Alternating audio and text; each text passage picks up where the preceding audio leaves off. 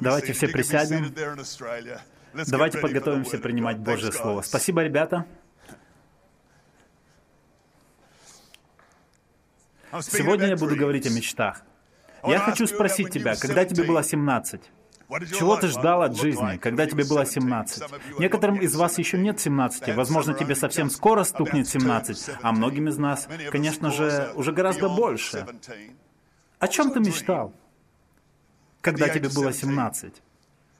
Какой представлял свою жизнь в будущем? Куда ты уносился в мечтах, сидя на уроке? Я не спрашиваю, о каком парне или какой девушке вы мечтали.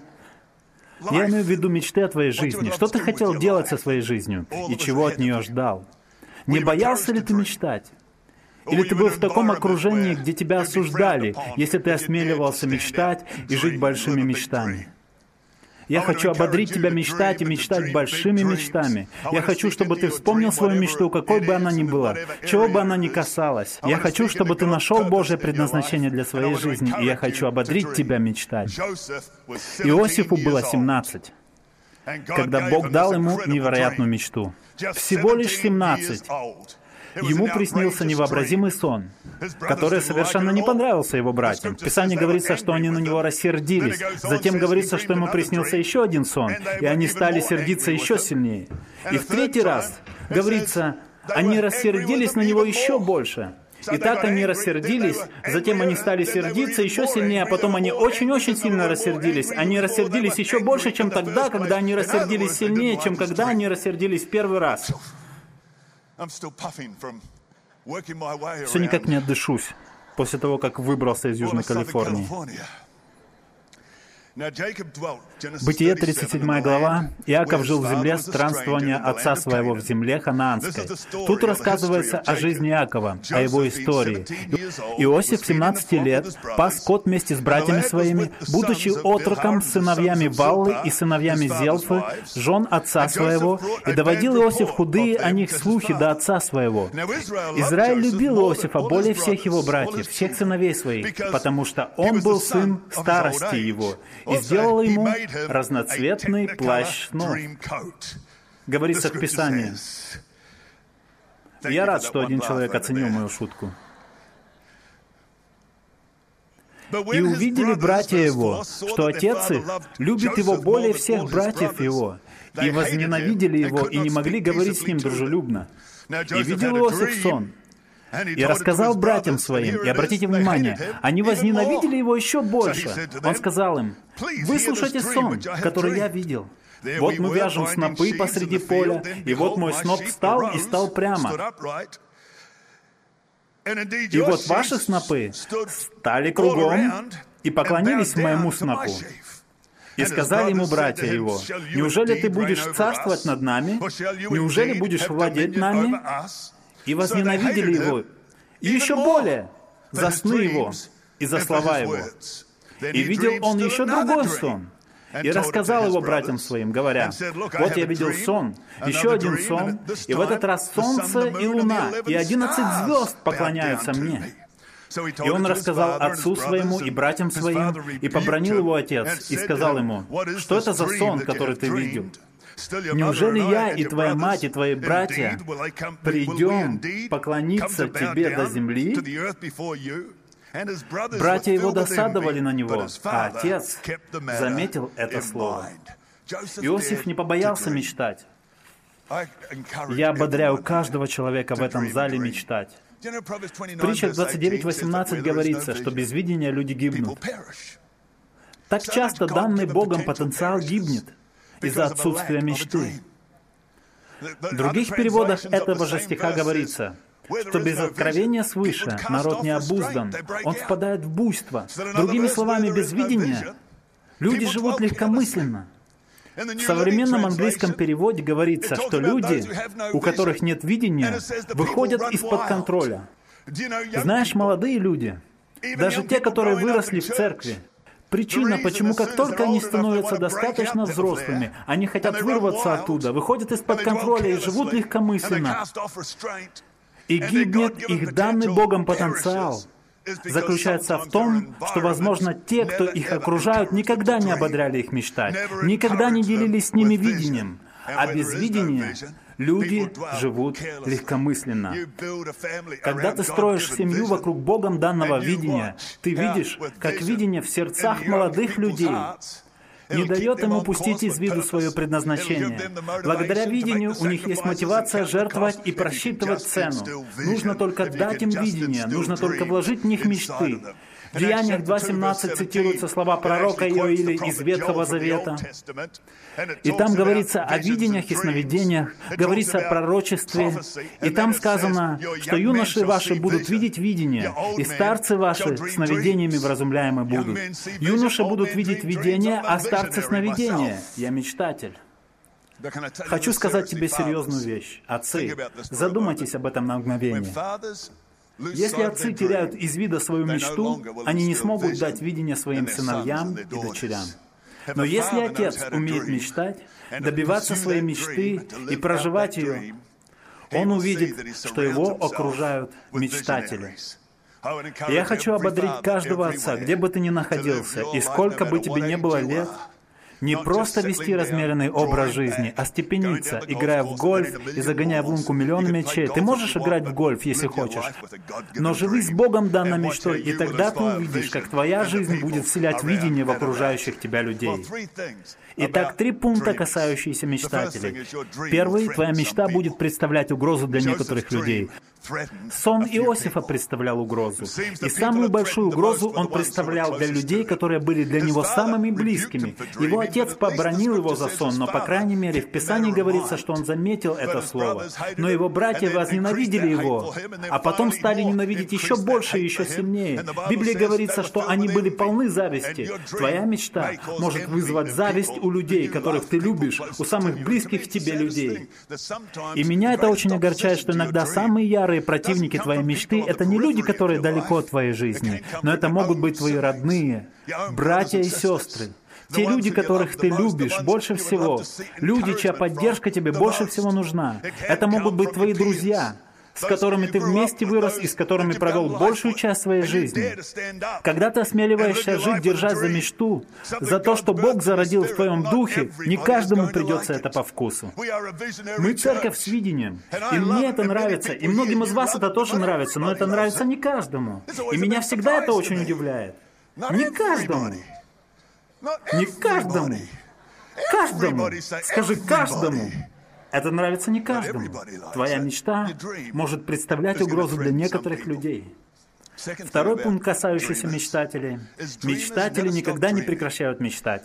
У них появляются новые мечты. Давайте откроем Бытие, 37 глава, 9 стих. Тут говорится, «И видел он еще другой сон, и рассказал его братьям своим, говоря, вот я видел еще один сон, вот солнце и луна, и одиннадцать звезд поклонились мне. Итак, в первом сне Иосиф видел, что все снопы в поле поклонились ему. Это была мечта о лидерстве. Но затем он пошел еще дальше. Он говорит, вот солнце и луна, и одиннадцать звезд поклоняются мне. Видишь, он никогда не переставал мечтать. Я хочу ободрить тебя никогда не переставать мечтать. Мечтатели продолжают мечтать. Когда нашей церкви было 10 лет, сейчас нам 32 года, многие из вас слышали о видении нашей церкви, которая называется «Церковь, которую я вижу». Сейчас церковь, которую я вижу, это что-то вроде описания нашей миссии. Его часто вешают на стену в вестибюлях или фойе во многих наших зданиях по всему миру. И как-то раз я сел за стол, тогда нашей церкви было 10 лет, значит, мне было 39. Я был вдохновлен. Знаешь, я почувствовал, что хочу изложить на бумаге те мечты относительно нашей церкви, которые были внутри меня. Я просто хотел изложить их письменно. Я сел за стол, и я сидел там не несколько минут, я сидел несколько часов за закрытой дверью. Потому что эта мечта была из тех, о которых ты мечтаешь с закрытыми глазами, а не с открытыми. Я начал думать о церкви, которую я вижу, и стал не спеша выводить на бумаге церковь, которую я вижу. В моем видении говорилось о церкви, чьи здания не вмещали бы всех желающих о церкви, которую город и нация не могли бы игнорировать. А сейчас мне иногда хочется, чтобы на нас меньше обращали внимание, которую город и нация не могли бы игнорировать. Я писал еще о многом другом, что стало реальностью для нашей церкви сегодня. О телевидении, о влиянии поклонения, о Международном колледже лидерства Хилсонки, о множестве других вещей. Но должен сказать тебе, это было очень смелое видение. Мне даже было немного стыдно показывать его людям, потому что наша церковь в то время, она была хорошей церковью, средней церковью. Она росла, и она была здоровая, но она совершенно не была похожа на ту церковь, которую я описал на бумаге. И все же я осмелился мечтать. И знаешь что? По Божьей милости, каждый, кто читал наше видение, церковь, которую я вижу, может заметить, что сегодня оно скорее описывает ту церковь, которая у нас есть, чем ту церковь, о которой мы мечтаем в будущем. И все это только благодаря Божьей милости. Но мечтатели продолжают мечтать новыми мечтами. Поэтому, когда нашей церкви исполнилось 30 лет, 20 лет спустя, я снова сел за стол и начал сначала. Я проделал ту же самую работу. Наверху страницы я написал заголовок «Церковь, которую я вижу сейчас». И снова это заняло долгое время, и по мере того, как я писал, мое видение начинало становиться таким же смелым, невероятным, требующим растяжки, что его тоже немного стыдно показывать людям. Должен сказать, оно грандиозное, оно огромное, и нам предстоит еще пройти длинный путь от того места, где мы сейчас находимся. Но жизнь научила меня, что Бог делает мечты реальностью. И жизнь научила меня также, как важно никогда не переставать мечтать. Каждый, каждый, кто потерял видение на свое будущее, всегда возвращается в прошлое. Поэтому никогда не переставай мечтать. Послушай, Твоя мечта не может быть слишком большой. Конечно же, тебе скажут, что она глупая, и тебе будет немного стыдно. Конечно же, на твоем пути встанут обстоятельства, и все вокруг будет убеждать тебя, что тебе это не по силам. Тебе будет казаться, что у тебя нет даров, или талантов, или ресурсов, что окружающие против тебя, или что против тебя ополчились все обстоятельства, но жизнь научила меня никогда не опускать людей с небес на землю, потому что я знаю, что Бог может сделать с мечтой. За прошедшие годы у меня были разные мечты. На уроках французского я учил французский только полгода в седьмом классе. И я помню, я не очень многому научился. Я могу досчитать до десяти, но не более того. Но я помню, как нам рассказывали о Париже. На первых уроках французского языка я помню, как, сидя в классе, я мечтал, я представлял Париж, представлял, как он далеко, кто бы мог подумать тогда, что спустя годы более трех тысяч человек будут приходить на собрание нашей церкви в самом центре Парижа, чтобы прославить Бога в этом достаточно безбожном городе. А однажды я стоял, вернее, сидел на скамейке в парке на бульваре Сансет. Если ты местный, ты знаешь отель Sunset Plaza. За этим отелем есть парковка, и в далеком прошлом, 20-25 лет назад, в конце парковки была скамейка. Оттуда открывался обширный вид на весь город. Как-то раз я сидел там, едва ли у меня были знакомые в Америке в то время. Я знал несколько человек, которые приезжали проповедовать в Австралию, но у меня не было друзей, не было связи в Америке. Я практически никого там не знал. Я сидел на этой скамейке, и я на самом деле верю, что в тот момент Дух Святой вложил в мое сердце мечту о том, что наступит день, когда церковь Хилсонг будет иметь влияние в Америке. Но я не мог представить, как это станет возможным. Америка — это страна с населением более 300 миллионов человек. Как это вообще может стать возможным? Но послушай, я научился, что никогда не нужно недооценивать Бога. Сейчас у нас есть церкви в Лос-Анджелесе и в Нью-Йорке. Около 50 миллионов человек в этой стране поют наши песни каждое воскресенье. И у нас было столько возможностей через наши конференции и многое другое — даже через мою книгу, которая сейчас выходит, я верю, что у нас есть огромное влияние в этой стране. Я бы никогда в это не поверил, но я научился доверять Богу. Просто продолжай мечтать, и со временем ты увидишь, что Бог сделает с твоей мечтой. Он воплотит ее в жизнь. Итак, твоя мечта будет представлять угрозу для некоторых людей. Мечтатели продолжают мечтать новыми мечтами. И третий пункт. Мечтатели понимают других мечтателей. Вот почему стоит приходить в церковь, у которой есть видение. Вот почему стоит приходить в церковь, где тебя ободряют мечтать и иметь видение для своей жизни. Потому что мечтатели понимают друг друга. Если тебя будут окружать люди, которые не мечтают, ты можешь разочароваться в своей мечте. Если Если ты живешь в семье, у которой нет видения, нет мечты, ты можешь потерять свои крылья. Но мечтатели понимают других мечтателей. В книге «Бытие» 40 главе 8 стихе рассказывается, что когда Иосиф был заключен в темницу, другие заключенные, пекарь и виночерпий, сказали ему, «Нам виделись сны, а истолковать их некому». Иосиф сказал им, «Не от Бога ли истолкование? Расскажите мне, пожалуйста». И если он смог с Божьей помощью истолковать их сны, мечтатели понимают других мечтателей. В конце концов, это привело Иосифа к фараону, потому что фараону тоже приснился сон, который смутил его. И люди, сны Иосиф когда-то уже истолковал, рассказали об этом египетскому фараону. И тот послал за Иосифом, который смог истолковать его сон. Благодаря этому мечта Иосифа осуществилась. Он стал премьер-министром всего Египта, вторым человеком в стране после фараона. Что же случилось дальше? Его братья, его семья пришли поклониться ему. Его сон стал явью. Мечтатели понимают других мечтателей. Я призываю каждого молодого человека идти по жизни с теми, кто не боится мечтать, и иметь видение для своей жизни, потому что вы будете понимать друг друга. Такие люди не станут смеяться над твоей мечтой. Они не будут хотеть, чтобы ты отказался от своей мечты, не будут пытаться опустить тебя с небес на землю и говорить, что ты слишком много хочешь. Такие люди скажут, я думаю, у тебя получится. Я чувствую, что у тебя получится. Я точно знаю, что у тебя получится. Это потрясающе. Тебе нужно три вещи. Три вещи нужны были Иосифу, чтобы его мечта осуществилась. Вы готовы их услышать? Задние ряды, вы готовы? Вы мне нравитесь. Среди вас так много мечтателей. Итак, первое, что тебе нужно, это желание жить. Иосифу было нужно желание жить, потому что обстоятельства, в которые он попадал, пытались убить его или его мечту.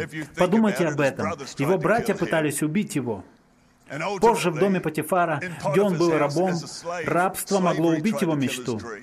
Затем последовало ложное обвинение и тюремное заключение. Все это могло убить его мечту.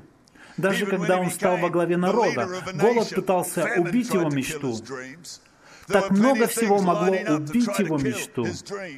И если ты хочешь жить с мечтой, тебе понадобится желание жить, потому что будет множество препятствий, которые будут стараться убить твою мечту. Это может быть упадок духа, это могут быть другие люди и их отношение к тебе, это может быть отсутствие ресурсов, разочарование, предательство человека, на которого ты рассчитывал, это может быть что угодно. Множество вещей будут пытать убить твою мечту. Вот почему тебе нужно желание жить.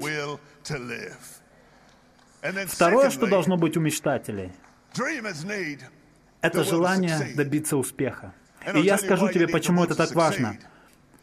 Потому что Божьи мечты — это не мечты о посредственной жизни. Бог не дает тебе мечту быть неудачником. Когда мне было 29, а Бобби 26, и мы только собирались открыть церковь в крохотном школьном актовом зале в северо-западном пригороде Сиднея, я не говорил Бобби, давай откроем здесь в Болхам-Хиллз церковь, но пусть она будет не очень хорошей. У нас будет ужасная музыка. В то время музыка у нас была и правда ужасная. У нас будет ужасная музыка, и я буду проповедовать так плохо, как только могу, чтобы быть ближе к обычным людям. Нет, нет. У нас была огромная мечта. Мы хотели достичь успеха. Бог дал Иосифу мечту достичь успеха. Бог не даст тебе мечту быть неудачником. Послушай, что Писание говорит об Иосифе. Бытие 41, 40 по 43 стих. Фараон сказал Иосифу, «Ты будешь над домом моим, и от слова твоего держаться будет весь народ мой. Только престолом моим я буду больше тебя». И сказал фараон Иосифу, «Вот я поставлю тебя над всей землей египетскую». И снял фараон перстень свой с руки своей и надел его на руку Иосифа, одел его в весонные одежды, возложил золотую цепь на шею ему. Мне это нравится. Представьте, большая золотая цепь у меня на шее. Я бы расстегивал пару верхних пуговиц, чтобы было видно большую золотую цепь на моей волосатой груди. Я бы выглядел неплохо для своих лет. Как вы думаете? Извините. Так, ладно, забудьте об этом. Это больше похоже на ночной кошмар, чем на мечту. Итак, Бог дал Иосифу мечту достичь успеха. И третье, что было нужно Иосифу, это желание служить. Желание жить, желание добиться успеха, желание служить. На каждом этапе своей жизни Иосиф служил своему отцу, когда пошел к братьям, которые побили его и бросили в яму. Став рабом в доме Патифара, он служил ему с верностью. И даже в тюрьме он служил заключенным, толкуя их сны. Когда он, наконец, стал премьер-министром всего Египта, он служил людям во время голода. Мудрый распорядитель, он смог запасти зерно в урожайные годы, так что во время голода в стране было пропитание. Он служил своей стране и своему народу, даже являясь премьер-министром всей земли. Знаешь, желание жить есть у большинства людей. Это естественно. У большинства людей есть желание жить, и тебе оно понадобится, потому что, как я уже говорил, всегда будет много всего, что будет пытаться убить твою мечту и лишить тебя силы духа. У большинства людей есть желание жить, но не у всех есть желание достичь успеха. Почему же так происходит? Я думаю, все из-за того, что многие люди хотят успеха, они хотят того, что есть у других, но они просто не хотят ничего знать о том, чего другим это стоило, какую цену они заплатили и на какие жертвы им пришлось пойти. Они не хотят знать ничего о трудных годах или о временах, когда у других людей ничего не было. Они не хотят ничего знать о тех временах, когда другие люди были всеми оставлены, когда они просто рыдали перед Богом и никого не было рядом. Они не хотят об этом знать. Многие люди хотят хотят успеха до тех пор, пока не узнают, чего он на самом деле стоит. Тогда неожиданно они перестают его так сильно желать. Я был поражен в этот уикенд, наблюдая за сердцем нашей церкви, за тем, как она служит. Я видел, как сегодня некоторые команды были здесь в 5 утра, волонтеры, которым за это не платят. Как некоторые из них помогали нам подготовить все к телепрограмме, выходящей в эфир в двух странах, в том числе в Австралии. Они приходят в 5 утра, находятся здесь весь день. Они все еще будут здесь, когда мы все уйдем вечером домой. Они будут все собирать и закрывать двери. И здесь есть люди, которые с первого дня существования церкви делают это каждый уикенд их жизни. И мы можем поблагодарить Бога за них, потому что они потрясающие. Они потрясающие. Но я также думаю, что именно такое отношение может исполнить мечты этих людей. Потому что если ты предан видению другого человека, Бог благословит тебя в твоем видении. Но когда люди не готовы платить цену, очень часто они не осознают, что хотят успеха, но на самом деле не хотят за него платить. И тогда это похоже на полет на самолете. Им нравятся места спереди до тех пор, пока они не узнают их цену. И тогда неожиданно места сзади совсем не кажутся им такими уж плохими. Понимаете, о чем я? И еще меньше людей хотят служить. Потому что желание служить всегда бескорыстно. И неожиданно это меня не касается, совсем не касается. И вот ты живешь, чтобы добиться успеха, и у тебя получается служить. И если у тебя есть мечта, и эта мечта смелая, и у тебя есть желание жить, вопреки к тому, что препятствует этой мечте, и ты посвящен желанию добиться успеха, потому что Бог дает тебе эту мечту, и успех — это библейское слово — вы можете определять понятие успеха как хотите. Можете определять его не так, как это делает мир. Но я расскажу вам об Иисусе Навине. Бог сказал, что дает ему огромную мечту по поводу земли, в которую он придет, и затем Бог сказал, «Ты будешь процветать и будешь иметь успех». Иисус Навина, 1 глава, 8 стих. Успех — это библейское слово. Если возможно быть успешным в хорошем смысле, то возможно быть успешным и в плохом смысле. Плохой успех — это когда все по поводу меня, все по поводу меня, все обо мне, все о моих потребностях, всегда все обо мне, обо мне, обо мне, о моих нуждах. Это плохой успех. Но когда у тебя есть желание жить, желание служить, и ты понимаешь, что ты живешь, чтобы быть успешным, и ты достигаешь успеха, чтобы служить, я верю, что в этот момент ты становишься частью того одного процента. Другими словами, тем редким человеком, у которого есть история и свидетельства, которые заставляют других людей внимательно слушать. Не важно, что тебя ограничивает, не важно, что тебя тормозит, не важно, что конкретно сейчас мешает твоей мечте исполниться. Если Бог вложил что-то глубоко в твой дух, Если Бог вложил туда знание о том, что ты хочешь делать со своей жизнью, чтобы тебе хотелось создать, чтобы тебе хотелось начать, Возможно, вы мечтаете стать профессиональным спортсменом, и вы знаете, что даже в этом случае вам придется заплатить цену, чтобы стать успешным. Но если вы позволите этим послужить Иисусу, если вы живете для славы Божией и используете свой дар и талант, чтобы прославить Его, тогда я верю, вы можете быть частью того одного процента, бизнес-лидером, корпоративным лидером, кем-то, кто прилагает усилия, способным человеком, автором песен, творческим человеком. Возможно, вы просто любите помогать людям. А кто-то еще, возможно, ты хочешь быть изобретателем. Как это здорово уметь изобретать что-то новое. Вы хотели бы уметь изобретать вещи? Ха! Что бы мне хотелось изобрести? Когда я был ребенком, я уверен, что в детстве я изобрел, как они называются? Подушки безопасности. Я уверен, когда я был ребенком, я думал, почему никто не встроит большие шары в машину, чтобы при авариях людей не сдавливало. Я уверен, это была моя идея. Я уверен, что Ал Гор изобрел интернет. Спросите его, он вам расскажет. Извините. Друзья, величайший дар, который у вас есть, происходит из Божьей сущности, когда речь заходит о вашей мечте и ее исполнении. Величайший дар, который у вас есть, Его имя — Святой Дух. Когда Иисус уходил, чтобы быть по правую руку Отца, Он сказал о Святом Духе, что Он придет после меня, и если я не уйду, Он не придет. Я скажу вам, почему Святой Дух — величайший дар, лучший друг для тебя. Святой Дух не абстракция, не сила. Святой Дух — это Бог. Святой Дух — это Бог. И я скажу вам, почему Он ваш лучший друг, когда речь идет о вашей мечте. Потому что мечта — это тот самый язык, на котором говорит Святой Дух. Послушайте, в Иоанна 16:13 в конце стиха говорится о Святом Духе. «И скажет вам, что должно произойти».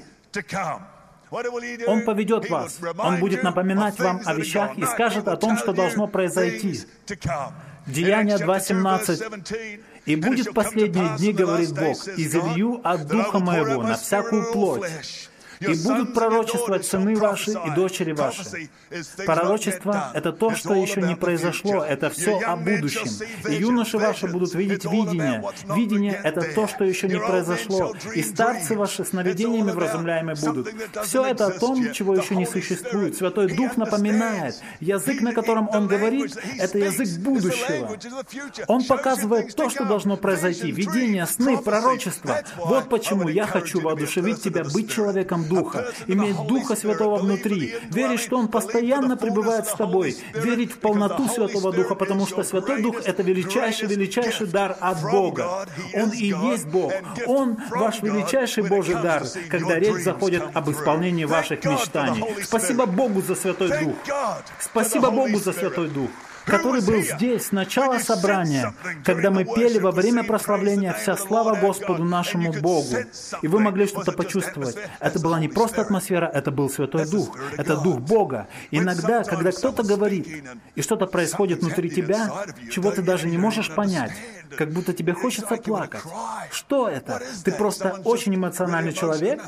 Нет, это Святой Дух. Но когда речь заходит о мечтах, во-первых, в отношениях вашей мечты Дух Святой будет вести вас. И Библия говорит, Он ведет вас во всю полноту истины. Иоанна 16 глава — это глава, где Иисус говорил о Святом Духе. И в Иоанна 16, 13 Иисус сказал, «Когда же придет Он, Дух истины, то наставит вас на всякую истину, ибо не от себя говорить будет, но будет говорить, что услышит, и будущее возвестит вам» будущее возвестит вам. Как я узнаю, что это все не просто выдумки? Как я узнаю, что это мечта от Бога? Как я узнаю, что это не потому, что я выпил слишком много малинового сока этим вечером? Как я узнаю, что это не просто мечта маленькой девочки? Как узнаю, что это от Бога? Послушайте, что сказал Иисус, потому что это прекрасно. Он сказал, если сын попросит у земного отца хлеба, земной отец не даст ему камень. Как много больше прекрасных даров Небесный Отец даст тем, кто его просит. Если ты доверяешь Святому Духу и просишь у Него хлеба, Он не даст тебе камень. Он ведет тебя во всю полноту истины. Когда мы чего-то не знаем, я верю, Дух Святой ведет нас. Я вижу, что за 32 года пасторства в одной церкви были времена, когда я считал, что нужно делать вот так, но Святой Дух мягко вел, направлял и подталкивал в другом направлении. И оглядываясь назад, я могу сказать спасибо Богу за Святого Духа, потому что я бы пошел по другому пути, это было бы огромной ошибкой, но Дух Святой продолжал вести меня в полноту истины. Поэтому доверь свою мечту Богу и будь исполнен Святым Духом, потому что у тебя есть Дух Бога, который ведет тебя во всем. Как я узнаю, что это тот самый парень? Как я узнаю? Ну, во-первых, если он только наполовину спасен, это не тот парень. Во-вторых, если ему только и нравится, что сидеть дома с пультом в руке, скорее всего, это не тот парень. В-третьих, если он никогда не пользуется дезодорантом, Вероятнее всего, он не тот самый. Если только вы ничего не имеете против. Но кто знает? Как я узнаю, что это тот самый парень? Оставайся на волне Святого Духа. Он направит тебя. Я скажу тебе, что Святой Дух делает. Он покажет, что хорошо, а что плохо. Другими словами, Он помогает оставаться на пути к мечте тем, что обличает тебя. Иоанна 16:8. И Он, придя, Он, Дух Святой, обличит мир о грехе и о правде и о суде. Другими словами, Он покажет тебе, что правильно, а что нет. Он поможет тебе принимать правильные решения. Он поможет тебе жить по твоим убеждениям, потому что Святой Дух обличает тебя. И в городах есть столько разных вещей. Ну, в Австралии не столько, но здесь, в Лос-Анджелесе, столько много разных вещей, которые отвлекают тебя, которые сбивают тебя с правильного пути, с курса к Богом данной мечте. Но если ты веришь, что Святой Дух обличает тебя, ты живешь по убеждениям. В чем Он обличает тебя? О грехе, о правде и о суде. Он даст тебе правильное понимание и верное убеждение. Он покажет тебе, что хорошо, а что плохо. Ты поймешь, с какими людьми строить взаимоотношения, от кого держаться подальше, потому что Дух Святой будет вести тебя, и твоя мечта слишком ценна. Она слишком ценна, чтобы пытаться осуществить ее без силы Духа Святого. Он будет вести тебя. Он будет обличать тебя. И послушай, это мне очень нравится. Святой Дух помогает тебе. Он зовется помощником. Я не знаю, как я мог. Как Бог вообще мог это сделать? В смысле, каким образом могло случиться так, что они от меня отвернулись, что эти люди отвергли меня, и я ничего не зарабатываю, мне придется вернуться в свой штат, придется вернуться и только подумай, помощник, он зовется помощником. Помощник на твоей стороне. Рейд рассказывал во время пожертвований о том, что когда они поехали в Нью-Йорк, действительно один из самых дорогих городов мира, они поехали туда без огромных финансов и начинали там церковь Hillsong. Они поехали не на готовое, они поехали своими силами, сами себя спонсировали, арендовали помещение в соответствии с нашим видением, и именно там началась церковь Hillsong. Многие из вас не знают этого о Рейде и Джесс. Они заплатили большую цену и многим пожертвовали ради того, что мы видим там сейчас. Но Святой Дух, Он свидетельствовал, что они никогда не оставались без поддержки. Святой Дух помогал им. Мне очень нравится английский перевод Библии. В нем помощник на греческом звучит как параклит, но используются и другие слова, такие как утешитель, наставник, помощник, заступник, надежная опора. Подумай об этом. Зачем Духу Святому быть утешителем? Зачем тебе нужен утешитель в вопросе твоей мечты? Потому что жизнь мечтателя может быть очень одинокой. Будут времена, когда тебя не будут понимать. Времена, когда ты будешь совсем один, но при этом знать, что у тебя есть помощник, утешитель. Мне нравится это слово. Как же оно? Стоящие на твоей стороне, стоящие рядом. Нет, лучше сказать надежная опора. Мне нравится это. Он надежная опора. Почему я поднимаю руку? потому что представляю себе свою надежную опору. Нас здесь двое проповедуют. Я и моя опора, Святой Дух. И кто из нас может коснуться твоего сердца? Не я, но Он, Дух Святой, моя надежная опора. Аминь. Как его еще называют? Как же? Его называют заступником. И заступник в прямом смысле ходатайствует перед Богом за тебя. Когда дело касается исполнения твоей мечты, можешь представить, что Святой Дух сейчас ходатайствует за тебя. Вот в чем смысл слова «параклит». Проверьте в своих записях по буквам «параклит». Но послушай, я не говорю о маленькой желтой пташке, я говорю о Святом Духе и Он твой помощник, твоя надежная опора, твой защитник, твой заступник, твой утешитель, дающий тебе силу. Где ты возьмешь силы? Он дает тебе силы. Аминь. Святой Дух. Я тебе еще кое-что скажу. Ты думаешь, где тебе найти ресурсы? Найти силы. Но вы примете силу когда сойдет на вас Дух Святой. Деяние 1 глава 8 стих. «И будете мне свидетелями в Иерусалиме и во всей Иудее и Самарии, и даже до края земли». Как сильно сказано. Что вы примете? Силу. Греческое слово «дунамас» похоже на слово «динамит». Мы говорим здесь о взрывной силе. Мы говорим о той силе, которая способна давать силу. Послушай, Святой Дух не хочет, чтобы ты потерялся. Святой Дух и впрямь может взорваться, когда дело касается твоей мечты. Он может взорваться, когда дело касается твоей мечты.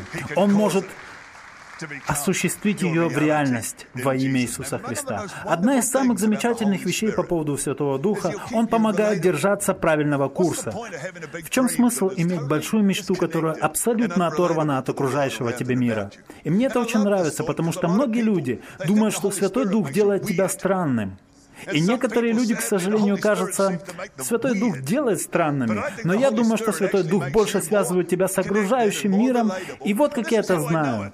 В Деяниях 2 главе, когда в комнате на верхнем этаже 120 людей были наполнены Святым Духом, они начали говорить на иных языках. Но что касается этих иных языков, если мы посмотрим на экран, Деяния 2.11, говорится, что там были критяне и аравитяне, и они сказали, слышим их нашими языками говорящих чудесные дела Божьи, не жалкие Божьи дела. Другими словами, через Святого Духа они смогли говорить на языках, понятных другим. И люди отметили именно чудесные дела Бога. Бог даст тебе мечту, и твоя мечта укажет на чудесные дела Божьи, и силой Святого Духа в этой мечте Он сможет больше связать тебя с окружающим миром. Например, я обращаюсь именно к вам. Вы нужные люди, в нужном месте, в нужное время, для того, чтобы Бог совершил все, что вложил в ваши сердца сделать во имя Иисуса. Это и есть сила Святого Духа. Это сила Святого Духа. Я прямо сейчас буду молиться о мечтах людей. У нас осталось всего пару минут, поэтому я буду краток. Но если у тебя глубоко в сердце есть мечта, и, возможно, она была немного стеснена этой жизнью, немного преуменьшена, немного подавлена другими людьми, но ты поверишь, что увидишь ее воплощение, как она оживет, и все получится, и это для того, чтобы ты мог служить, изменять свой мир и мир вокруг себя. Если ты такой такой человек на балконе, в портере, в Австралии, встань прямо сейчас. Я хочу помолиться об этой мечте во имя Иисуса. Вы можете поднять обе свои руки, закройте на минуту глаза, вспомните о той мечте, что была возможна в 17 лет. А может быть, сейчас твоя мечта немного взрослее? Возможно, твоя мечта поменялась, как и твои отношения с Богом. Но ну, просто задумайся о том, что Бог положил в твой дух. Не думай о препятствиях, не думай о трудностях, не думай о разочарованиях, не думай о причинах, почему это невозможно. Просто сосредоточься на своей мечте. Сфокусируйся на мечте. И Господь, я просто благодарю Тебя, Господь, за то, что Ты сделал в жизни Иосифа и за этот потрясающий пример для нас. И Господь, я молюсь о мечтах всех в этом зале. Отец, везде, где люди сейчас слышат мой голос. Я молюсь об их Богом данной мечте. И Господь, даже на телевидении, в то время как люди мечтают, я верю, Ты Бог, который может исполнить эти мечты. Господь, неважно, что было на пути этих мечтаний, неважно, насколько дерзкими они кажутся, неважно, какие сложности впереди, неважно, насколько слабыми, беззащитными и беспомощными мы себя ощущаем, мы благодарим Тебя за Святой Дух, который является нашим помощником, нашим утешителем, нашей опорой, нашим защитником. Он нас укрепляет. Господь, Он нас обличает и дает силу, ведет нас, помогает нам. Отец, мы благодарим Тебя за Святой Дух. Я молюсь о мечте каждого здесь, и я верю, Господь, что придет Царствие Твое, и будет воля Твоя на земле, как на небесах. Мы славим Тебя и воздаем Тебе хвалу во имя Иисуса. Аминь.